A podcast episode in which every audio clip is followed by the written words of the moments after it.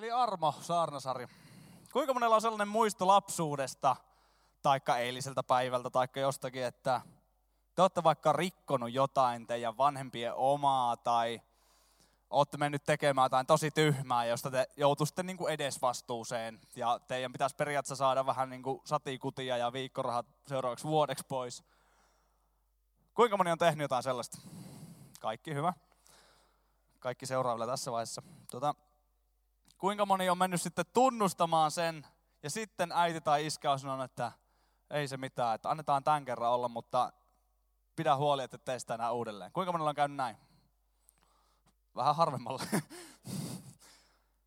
Joo, siis mulle, mulle on käynyt, mulle tuli mieleen tähän armo-teemaan liittyen, niin semmoinen tilanne lapsuudesta, kun onkohan Vihisen Teemu tällä paikalla. Jos oot, niin heilauta kättä. Ei oo, jes, kiusallinen tilanne. Teemun kanssa oltiin tuolla Toivakassa Keski-Suomessa, mistä mä oon kotoisin, niin silloin ko- sielläkin on koulu, oma koulu ja siellä oli helluntaiseurakunnan oikein kesäjuhlat, oikein vanhan liiton telttajuhlat. Juhlat oikein, on. Oli niin väkevä, että mentiin pihalle heittämään kiviä. tuota, siellä oli siis semmoinen pullo siellä katossa, siihen lumiesteisiin jäänyt. Ja me ajattelin, että me heitetään se pullo kivillä pois ja siinä alapuolella suoraan oli semmoinen ikkuna. Ja kivillähän sitä heitettiin ja sitten jossain vaiheessa kuului hirveä pamaus, se ikkuna meni rikki ja sitten kaikki katsovat vähän aikaa toiset, kuka se heitti ja kuka ei tunnustanut. Me ei vielä tänäkään päivänä oikeasti muisteta eikä tiedä, kuka se on. Me Teemun kanssa aina syytetään sitä kolmatta osapuolta, joka siinä oli. En tiedä, kenenkä kivi sinne lipsahti. Mutta siitä mä sitten menin juoksi iskän luo, iskä, iskä, iskä, iskä, iskä. Itki hirveästi ja sitten iskä sanoi, no mikä sulla on? Mä rikoin ikkunan ehkä. Ja sitten iskä sanoi, ja se oli, että no mennäänpäs katsomaan. Ja, jahas, mennäänpäs katsomaan. Ja se iskä tuli katsomaan, no ikkunahan oli rikki ja se sitten, iskä katsoi mua, mä muistan sen, iskä katsoi mua ja sanoi, että no ei mitään, että annetaan tällä kertaa armon käydä oikeudesta. Ei mennyt viikkorahat eikä tullut hirveästi huutiakaan. Iskä antoi mulle armoa, niin kuin mä oon sanonut aika paljonkin, koska mulla on tosi armolliset vanhemmat, vaikka mä oon ollut aika semmoinen hunsvotti pienenä. On vähän edelleenkin, mutta vähän eri tavalla. Eli tänään mun aihe on armo käy oikeudesta. Niin kuin tuossa esimerkissä, niin se armo antoi mulle mahdollisuuden jatkaa ilman seuraamuksia. Se armo antoi mulle mahdollisuuden yrittää uudelleen. Se antoi mulle mahdollisuuden jatkaa niin, että mun ei tarvitse välittää sitä, mitä oli tapahtunut. Okei, muistaa se, että mä en astu siihen samaan miinaan ihan heti uudestaan, mutta mä en periaatteessa joutunut kärsimään siitä. Ja siitä mä tuun tänään puhumaan. Niin kuin mä jo alussa sanoin, niin tänään te ette tuu saamaan mitään teologista pläjäystä, vaan te tuutte saamaan jotain semmoista, mitä mä kannan sydämeltäni aiheesta armo. Ensi viikolla Tuppu tulee sitten jakamaan vähän kovempaa settiä teologian puolelta ja varmaan korjaa kaikki o, tota virheet, mitä mä oon täällä löpissä. Kuinka monella on raamattu mukaan? Ahtava, neljä, viisi. Herra, Herra näkee teidän muiden kädet, jotka ei noussu. Apostolien tekojen luku 16. Siellä on pitkä tarina. Mä tykkään, siitä, mä tykkään raamatusta ja mä tykkään, että sitä luetaan seurakunnassa. Mutta tiettäkö, mä tykkään kertoa ne raamatun tarinat niin kuin mä oon ymmärtänyt ne. Te voitte sitten tarkistaa, että kuinka paljon mä puhuin lööperiä niin kotona. Eli apostolien teot luku 16, jakeesta 16, jakeeseen 39, eli aika pitkä pätkä, senkin takia vähän lyhennän ja kerron omin sanoin. Eli siellä oli semmoinen situationi, että Paavali oli yhdessä Siilaksen kanssa Filippissä. Ja ne siellä oli pari päivää jo ollut, kun niitä rupesi sitten seuraamaan semmoinen orjatyttö, jossa oli tietäjä henki. Ja se tietäjähenki sai siinä tytössä aikaan sen, että se tyttö pystyi ennustamaan tulevaa ja se näin palveli niitä isäntiään ja teki niille paljon rahaa.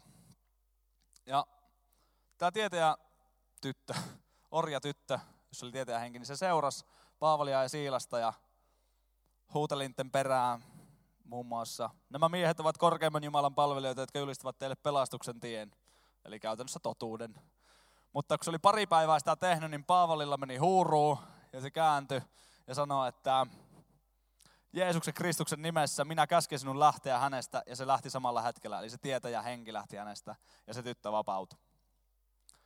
No ei mitään, siitä sitten Paavali ja Siilas jatko siellä evankeliumin työtä eli ilosnoman kertomista eteenpäin ja sitten ne isännät, tämä orjatytön isännät tulee Paavali ja Siilaksen riveleihin kiinni ja sanoo, mitä sä oot tehnyt tuolle tytölle, että sä oot pistänyt sen tytön ruotuun ja vapauttanut sen tästä touhusta.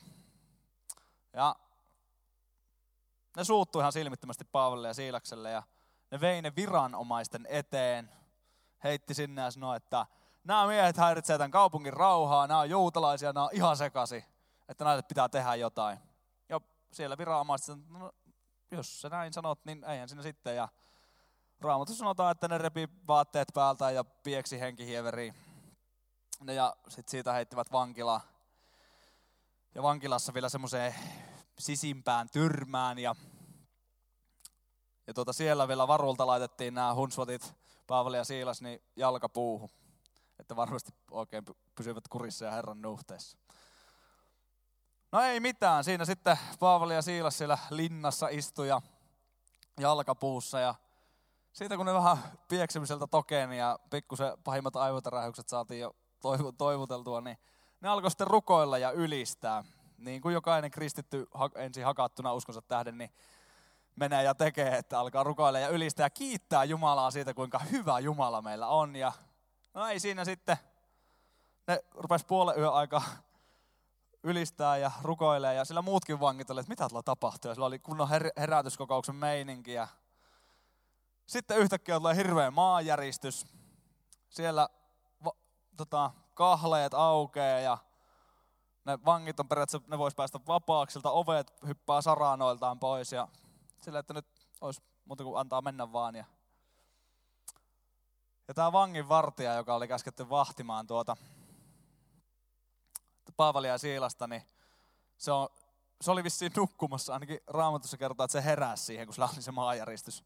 Ja se heräsi siihen ja sitten se katsoi, että täällä on kaikki selliovet auki, täällä on periaatteessa tie pihalle. Se otti miekan ja oli hukkumassa miekkaansa, eli surmaamassa itseään, kun Paavali huutaa, että älä, älä, hyvä mies, älä, älä, älä, älä, älä. Että sullekin on parempaa tarjolla. Ja tämä vanginvartija sai vastaanottaa pelastuksen ja koko hänen perhekuntansa pelastui ja sinä samana iltana heidät vielä kastettiin ja kaikki meni niin kuin ihanasti. Ja siitä, mun mielestä tämä on aika paras kohta tässä tarinassa, mitä ei ehkä tule heti ajatelleeksi, mutta pyrin ottamaan selvää, etten tule ihan höpisee mitä sattuu. Tämä Paavali ja Siilas kun ne joutui sinne vankilaan, ei, mä kerron toisella tapaa. Mutkan kautta. Tämä tarina jatkuu sitten silleen, että se vanginvartija ja ne, pää, ne päälliköt, jotka oli käskenyt noin Siila ja Paavalin, niin vankilaa ja käskenyt piestä ne, niin no, ne päätti sitten niin, että no vapautetaan nämä, että ei tule enempää seuraamuksia, että ei parane kaikkia läänin vankiloita pistää ihan tuusan nuuskaksi näiden kaveritten takia. Ja sitten se käski lähettää palvelijat sinne, se oikeuden palvelijat, että no käy sanoa niille nyt, että ne nyt saa olla vapaita. Ja Paavali ja Siilas sanoi, että me ei lähetä tuolta mihinkään, että niiden oikeuden heppujen pitää tulla tänne itse, koska mekin ollaan roomalaisia. Ja siitä ne saikahti tosi kovaa, ne ei tiennyt, että Paavali ja Siilas oli roomalaisia. Jos ne olisi tiennyt, niin ne olisi ikipäivänä hakannut omia veljiään. Koska siihen aikaan oli pikkusen eri homma olla niin kuin roomalainen, ollaan se roomalaisten kanssa täällä, kuin että nyt ollaan, että ollaan se seinäjokelaiset. No vähän niin kuin nurmolaiset, ne on sitä omaa sakkia. Näin, heti, aamen. Meri ensimmäinen aamen tässä koko. niin, niin se sai mut miettimään, että Paavali olisi voinut sanoa siinä vaiheessa, kun niitä aletaan piestä, että hei, hommat seis, ei alkuunkaan, en suostu. Minä olen myöskin roomalainen, ettekä te minua hakkaa. Eli Paavalilla oli käsissään kuin monopolista tuttu vapaudu vankilasta kortti ja kaverille kanssa. Mutta se ei käyttänyt sitä. Miksi? Koska Paavali oli saanut ottaa Jumalan armon hänen omaan elämäänsä, hän oli saanut vastaanottaa sen rakkauden ja armon. Niin hän ajatteli, Paavali kulki tosi vahvasti, mä uskon, että se kulki vahvasti pyhän hengen johdatuksessa. Ja Paavali jotenkin sisimmässään luotti siihen, että tämä päättyy vielä hyvin. Ja niin tämä sai olla muuttamassa monen ihmisen elämää tämä Paavali. Ja tämä on vain yksi niistä kymmenistä ja sadoista ja varmaan tuhansista tarinoista, mitä raamatussa on liittyen armoon. Tämän vanginvartijan ei tarvinnut tehdä mitään temppuja, että se voi vastaanottaa se armon. Tämä vanginvartija oli ihan helisemässä. Se oli ihan palasina, koska se oli ihan valmis suoraan surmaamaan itsensä, kun se tajusi, että mitä on kaikki vangit lähtenyt. Oikeasti nyt mun työpaikka meni hajalle, millä mä elätän perheeni. Mä en tiedä mitä se on miettinyt, mutta se oli ihan palasina. Sen vanginvartija ei tarvinnut tehdä mitään temppuja. Se vaan sai vastaanottaa sen, mitä Paavali sanoi, ja saa ottaa sen vapauden ja totuuden itselleen. Se on tarjolla sulle tänään.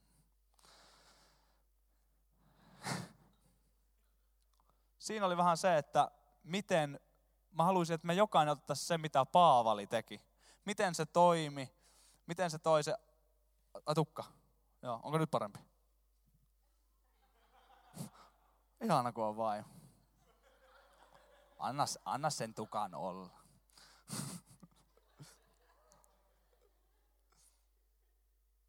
hmm. Joo, eli siinä oli se, että mitenkä me uskovaisina voidaan olla tavallaan antamassa toisille armoa. Paavali olisi voinut olla tosi katkera niille, että minä en tuolle mitään, että tuo hakkas mut ja haitti linnaa, ärsyttävää jätkä, kerta kaikkiaan, tapaa itses vaan. Mutta ei, Paavali oli, että älä, älä, ei oikeasti, kaikki ok, me ollaan ihan väleissä, ei mitään hätää, Jumala rakastaa sua. Siinä on vähän sitä sydämen asenta, mitä mä haluan itselleni aivan sikana, koska en osaa sitä vielä läheskään hirveän hyvin, mutta opettelen koko ajan, opettele säkin. Sitten taas armon vastaanottamiseen. Ja tämä on erityisesti teille, jotka kamppailette ja olette semmoisen niin ahdistuksen ja paineen alle ja haluatte vapaaksi. Mä haluan sanoa tässä vaiheessa, että tänään on sun ilta. Tänään on sun ja Jumala ilta. Mä uskon, että Jumala haluaa tänään nostaa semmoisia häpeän taakkoja, mitä on synti tuonut meidän elämään. Kaikkia semmoista ahdistusta. Ja Jumala kutsuu meitä vapauteen, koska vapauteen Kristus meidät vapautti. Tämä ei ole raamatusta, mutta tämäkin on ilmeisestikin hyvin tosi juttu. Tämä tarina, mikä liittyy arvon vastaanottamiseen, menee Englantiin ja sinne ihan kuningattaren ja kuninkaiden hoviin. Tämä tarina alkaa siis näin. Elisabeth ensimmäinen oli Henrik kahdeksannen ja Henrikin toisen vaimon Annen tytär. Kun Elisabetista, Elisabetista oli tullut kuningatar ja hallitsija, eräs nainen halusi murhata hänet. Salamurhaaja oli pukeutunut miespalvelijan vaatteisiin ja piiloutunut kuningattaren makuuhuoneen, makuuhuoneen vaatekaappiin odottamaan sopivaa hetkeä. Salamurhaa hautava nainen ei ollut ottanut huomioon sitä, että kuningattaren henkivartijat tekevät työnsä huolellisesti. Henkivartijoiden tarkastaessa kuningattaren yksityistiloja ennen kuin kuningatar saapuu, he löysivät naisen ja kiskoivat hänet kolttujen ja mekkojen keskeltä esille. Vartijat raahasivat naisen kuningattaren eteen, kertoivat mistä olivat hänet löytäneet ja näyttivät tikaria, jolla nainen oli aikonut murhan tehdä. Nainen, nainen ymmärsi tuossa hetkessä, että hänellä ei ole mitään mahdollisuutta välttyä kuolemanrangaistukselta. Niinpä hän heittäytyi kuningattaren jalkoihin ja anoi armoa vedoten siihen, että hän oli nainen, kuten myös kuningatar. Mä en tajua, miksi se on vedonnut siihen. Tasa-arvoinen. Joo, no ja. Kun, kuningatar katsoi jaloissaan makavaa naista ja sanoi, jos minä armahdan sinut, niin mitä voit minulle luvata, miten käyttäisit elämäsi? Nainen nosti katseensa ja sanoi, sanoi, armo, joka sisältää ehtoja, ei ole armoa lainkaan. Kuningatar Elisabeth ensimmäinen hämmästyi ja sanoi, olet oikeassa, pyydän anteeksi armahdukselleni asettamia ehtoja. Nainen vapautettiin myöhemmin ja kerrotaan, että kuningattarella tuon päivän jälkeen ei ole ollut uskollisempaa ja alttiimpaa palvelijaa kuin tuo nainen. Tuo nainen pääsi kuninkaan hoviin töihin ja se oli uskollisin ja alttee. Ei. Mikä? Palvelualttein. En mä tiedä. Uskollisin palvelija, mitä on koskaan ollut. Ja sitä pidetään kuulemma monien niin kuninkaan siellä palatsenten palvelijoiden keskuudessa semmoisena niin juttuna, mitä sanotaan, kun tulee uusi palvelija, että tämä on se juttu, niin kuin mistä on lähtenyt ja mistä lähdetään. Tämä on vähän sama juttu niin kuin Jumalan armokin meitä kohtaan. Jumala ei, ei ole halunnut asettaa mitään ehtoja rakkaudelle ja armolle meitä kohtaan. Jumala kysyy sulta tänään, haluatko sä ottaa sen saman vastaan? Roomalaiskirje 3, 21-24 sanoo näin. Mutta nyt Jumalan vanhurskaus, josta laki ja profeetat todistavat, on ilmoitettu ilman lakia. Tämä Jumalan vanhurskaus tulee uskosta Jeesukseen Kristukseen kaikille, jotka uskovat. Ei tässä ole mitään erottelua, sillä kaikki ovat syntiä tehneet ja ovat Jumalan kirkkautta vailla, mutta saavat lahjaksi vanhurskauden hänen armostaan sen lunastuksen kautta, joka on Kristuksessa Jeesuksessa. Eli meillä ei ole niin kuin, ei palaan palaa siihen, että me voitaisiin jotenkin niin kuin tehdä tai suorittaa sitä rakkautta ja armoa. Hello, Tianna. Se on mun kummitettu. Ai, että sä oot sepä. Joo. Meillä ei ole mitään semmoista suoritusta tai semmoista retriittiä, mitä me voitaisiin tehdä, millä me saadaan se armo vastaan. Meidän, ainut mitä meidän pitää tehdä, niin avata meidän sydän vastaanottaa. Se sanoo Jumala, että tässä mä oon, kaikki ne mun virheineni, mä oon ihan surkea jätkä, musta ei oo, mutta mä tiedän, että sä pystyt. Ja se on kaikki, mitä vaaditaan. Miksi mä oon koko ajan kävellyt tuonne etupuolelle, kun pitäisi olla täällä, kun täällä tää on teksti.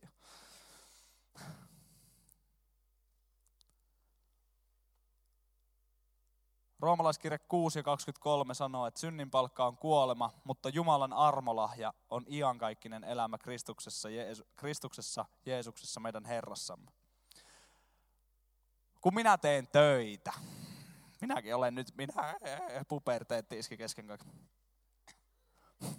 Minäkin olen siis nyt ihan oikeissa töissä, jos joku ei tiennyt, mä oon nykyisin. Älä vitsi.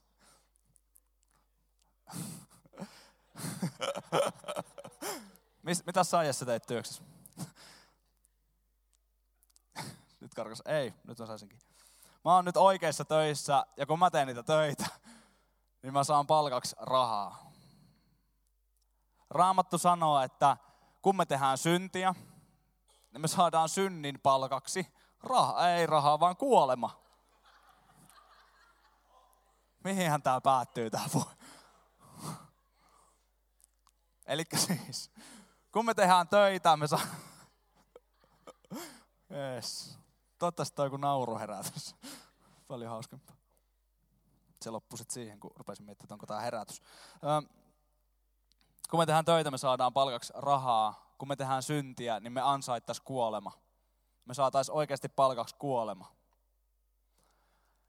Mutta Jeesus, Jumala lähetti Jeesuksen siihen väliin. Sanoi, että ei, tämä ei mene näin jos se ihminen haluaa, sen ei tarvii saada sen palkaksi kuolemaan, vaan se voi, mä voisin antaa jotain muuta, mä annan vaikka ihan kaikki se elämä.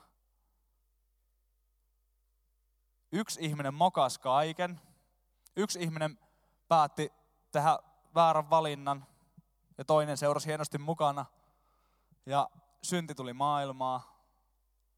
Yksi ihminen meni ristille ja sovitti sen kaiken. Ja näin armo on mahdollista meille. Ainut kysymys, mikä sulle tulee, että otat sen vastaan vai et. No mitä sitten, kun mä päätän, että no mä otan sen nyt vastaan ja vähän siistiä, mä saan mun synnit anteeksi, että uh, tulipa vähän kevyempi olo ja on jotenkin kivempi olla. Ai että kun on hyvä. Mitä sitten, jos mä menen ja lankeen syntiin ehkä huomenna viikon päästä tai heti tunnin päästä? Mitä sitten?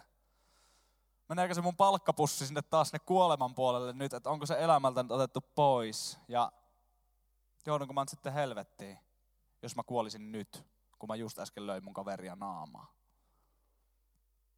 Ei se ihan niin me. Mä kerron esimerkin mun omasta elämästä. Mä elin, ennen kuin mä uudistuin mun uskossa, niin mä elin semmoisessa valheen ja semmoisen petoksen ja semmoisen sävy, se, sen sävytteisessä elämässä. Ja mulla oli riippuvuuksia. Ja kun mä te, uudistuin, niin mun riippuvuudet ei lähtenyt näin. Mun tupakan poltto ei loppunut näin. Mun, mun monet muut riippuvuudet, pornoriippuvuus, ei ne lähtenyt kerralla. Mutta siitä, siinä vaiheessa, kun mä päätin, että okei, mä annan elämäni Jeesus sulle, tässä mä oon, ota mut. Mulla ei ole enää vaihtoehtoja, ota mut. Niin siitä, vai, siitä alkoi prosessi. Uskoon tulo ja niin kuin armon vastaanottaminen ei ole mikään sormien napsautus, ei ole mikään silmäisku, vaan se on prosessi. Se, mikä on silmäisku ja mikä on niin kuin, tapahtuu hetkessä, on se päätös. Te, jotka teette sen päätöksen tänään, ja te, jotka olette tehnyt sen, mutta olette hapuillut siinä, olette vähän niin kuin, että mitä mä teen mun elämällä, niin ai että. Yksi oli jo tulossa eteen siunattavaksi. Ei vielä ihan tiedä, ota hetki kun sä mietit, että, mitä, että sä oot hapuillut elämässä, niin sun ei tarvii tuskailla se asian kanssa, koska Jeesus on kantanut sen ja se prosessi, mikä jos lähtee, alkaa eheyttää sua. Että tuo tyttö on sulla. Anteeksi, mä keskityn pikkusen liikaa. Se prosessi tulee eheyttää. Samalla lailla kun mä pääsin tupakasta eroon ja mun riippuvuuksista eroon, niin mä rupesin ajattelemaan, että hei, Raamattu sanoo, että Jumala on meidän kanssa koko ajan. Kun me tullaan uskoon, Raamattu kertoo, että pyhä henki muuttaa meihin asumaan. Jos sä, ajattelet, jos sä ajattelet, jos sä ekaa kertaa, niin ajattele mitä ajattelet, mutta se on totta. Kukaan ei, mitä, sun ei tarvii nielasta täällä mitään, eikä sun tarvii niinku pelätä, että sä lihot keskivartalosta tai jotain, sä tulet uskoon. Ei, sekin riski kyllä on. Mutta se ehkä johtuu enemmän avioliitosta. Ja tuota, pyhähenki muuttaa sinua asumaan ja se pyhähenki alkaa tehdä sinusta työtä.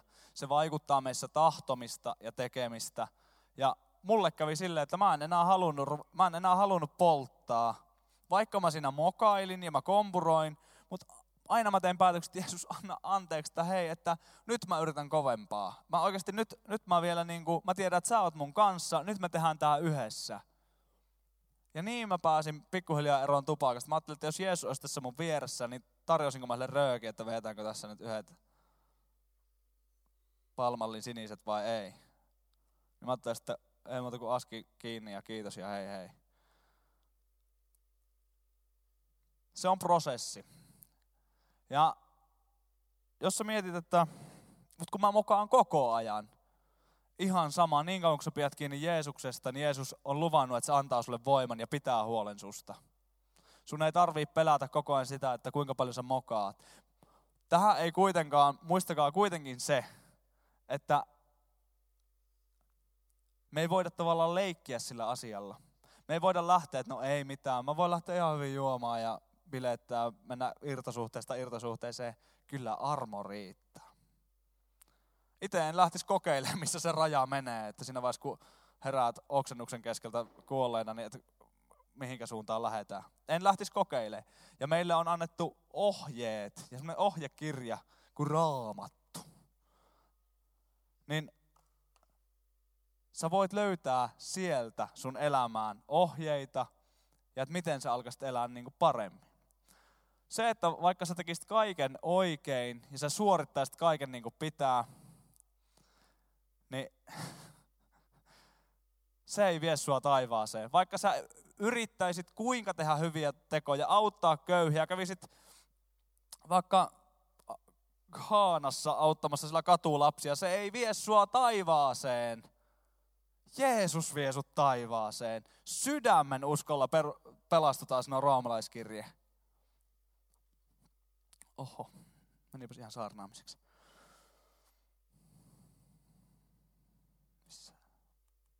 Mä etin teille yhtä kuvaa tähän loppuun, missä tämä on taivahan tositarina myöskin.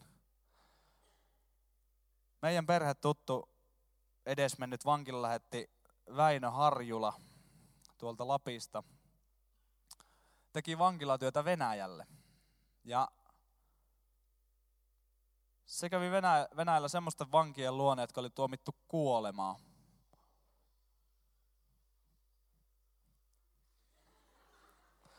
Ja siellä oli yksi semmoinen vanki, joka antoi elämänsä Jeesukselle, josta oli semmoinen lehtileike ja kuva. Mä muistan, mä oon lukenut, se on joku ehkä hyvä sanoma lehti vuodelta 2002 tai jotain. Ja siinä on se Harjulan Väinö, se vankila lähetti, ja se mies, joka on menossa huoneeseen, jossa hänet telotetaan. Ja se mies oli ottanut vastaan Jeesuksen, se kuolemaan mies oli saanut vastaanottaa pelastuksen. Ja kun mä katsoin sitä kuvaa, niin se mies hymyili ja sen silmistä loisti, loisti niin kuin toivo, ilo ja semmoinen, niin kuin, että häntä rakastetaan ja hänellä on kaikki hyvin. Viimeinen ihminen, kenet se halusi pyytää sinne, ennen kuin hän lähtee tästä ajasta ikuisuuteen, hän halusi pyytää se Harjulan Väinön sinne. Ja Väinö sanoi, että se puhuu vaan niin kuin toivoa ja hän oli, se oli vaan niin kuin liekeissä Jeesuksesta. Ja kymmenen minuuttia sen kuvan jälkeen tämä mies telotettiin. Niin se kuva puhuttelee mua, että kun mä en löytänyt sitä. Mutta se kuva puhuttelee mua. Se kertoo jostain semmoista, että se kaveri oli saanut, se ei saanut mitään armahdusta Putinilta. Se ei saanut armahdusta sieltä, mutta se sai armahduksen joltain suuremmalta. Se sai ottaa vastaan armon. Ja se sai mennä rauhassa. Ja se tiesi, että mä menen kotiin. Tiedätkö, mä haluan puhua sulle, että vaikka sulla olisi elämässä semmoinen tilanne, että mä oon umpikujassa, mä oon, tää kujajuoksu alkaa kyllästyttää, niin Jumala haluaa sanoa sulle, että mä haluan tarjota sulle armoa. Tänne ei tarvii jatkua enää. Jos täällä on joku, joka sä oot niin kuin, vähän läpällä pyöritellyt itse ajatuksia, niin Mä haluan sanoa sulle, että siihen tilanteeseen on olemassa ratkaisu. Sen ratkaisun nimi on Jeesus Kristus. Ei ole tilannetta, johon Jeesuksella ei olisi apua. Jumala on kiinnostunut susta ja Jumala haluaa vapauttaa sut. Synti saa aikaan syyllisyyttä meissä. Syyllisyys saa aikaan häpeää meissä. Ja häpeä on se vankila, johon saatana yrittää meidät jokaisen saada.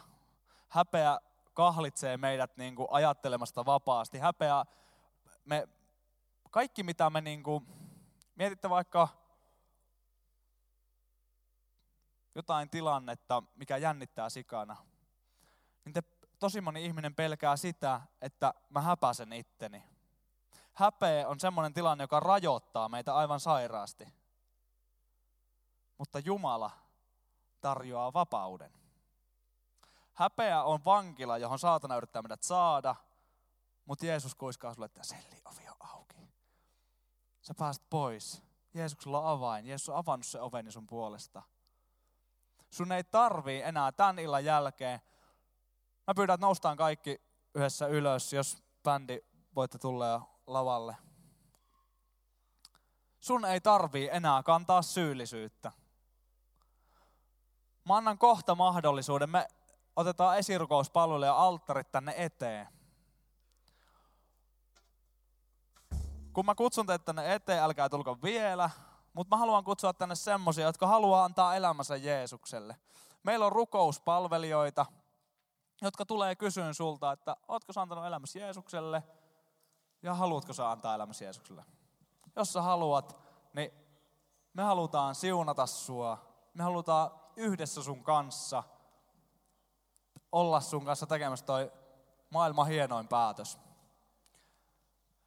Jos täällä on joitain sellaisia, joita synti ja häpeä on painanut maahan, jotka, josta häpeä on ottanut vallan, niin mä pyydän teitäkin kohta tulee eteen. Ja te, jotka kamppailette jonkun synnin kanssa, teidän ei kenenkään tarvii tulla, kun te, kun te tuutte tänne eteen, teidän ei kenenkään tarvii sanoa mitään. Mutta me vaan halutaan laskea käsi teidän päälle ja siunata teitä. Jos sulla on häpeää, syyllisyyttä, tai jotain sellaista taakkaa, joka sä koet, että se on vähän niin kuin selli tai semmoinen boksi sun ympärillä. Tiedätkö, tänään on semmoinen kaveri paikalla, jolla on nämä selliavaimet ja se on mä. Kiitos Herralle, koska mä hukkaisin ne. Vaan se on Jeesus Kristus ja se on kiinnostunut susta ja se on kiinnostunut vapauttaa sut.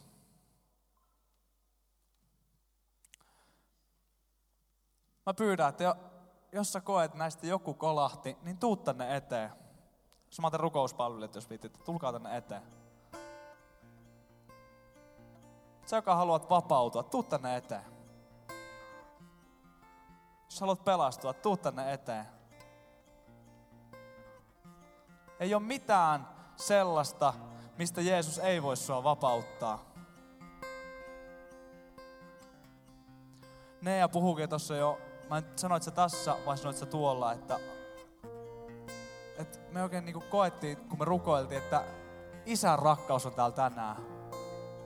Jos sä haluat, että se isän rakkaus, mikä on ehkä sulta jo niin vähän hukassa, sä et enää muista mitä se on. Jos sä haluat se, sitä kokea, niin tuu tänne, tuu tänne eteen. Me halutaan siunata sua ja mä uskon, että Jumala haluaa täyttää sua pyhän hengen kautta. Tuu vaan. Tuu vaan. Jumala rakastaa sua.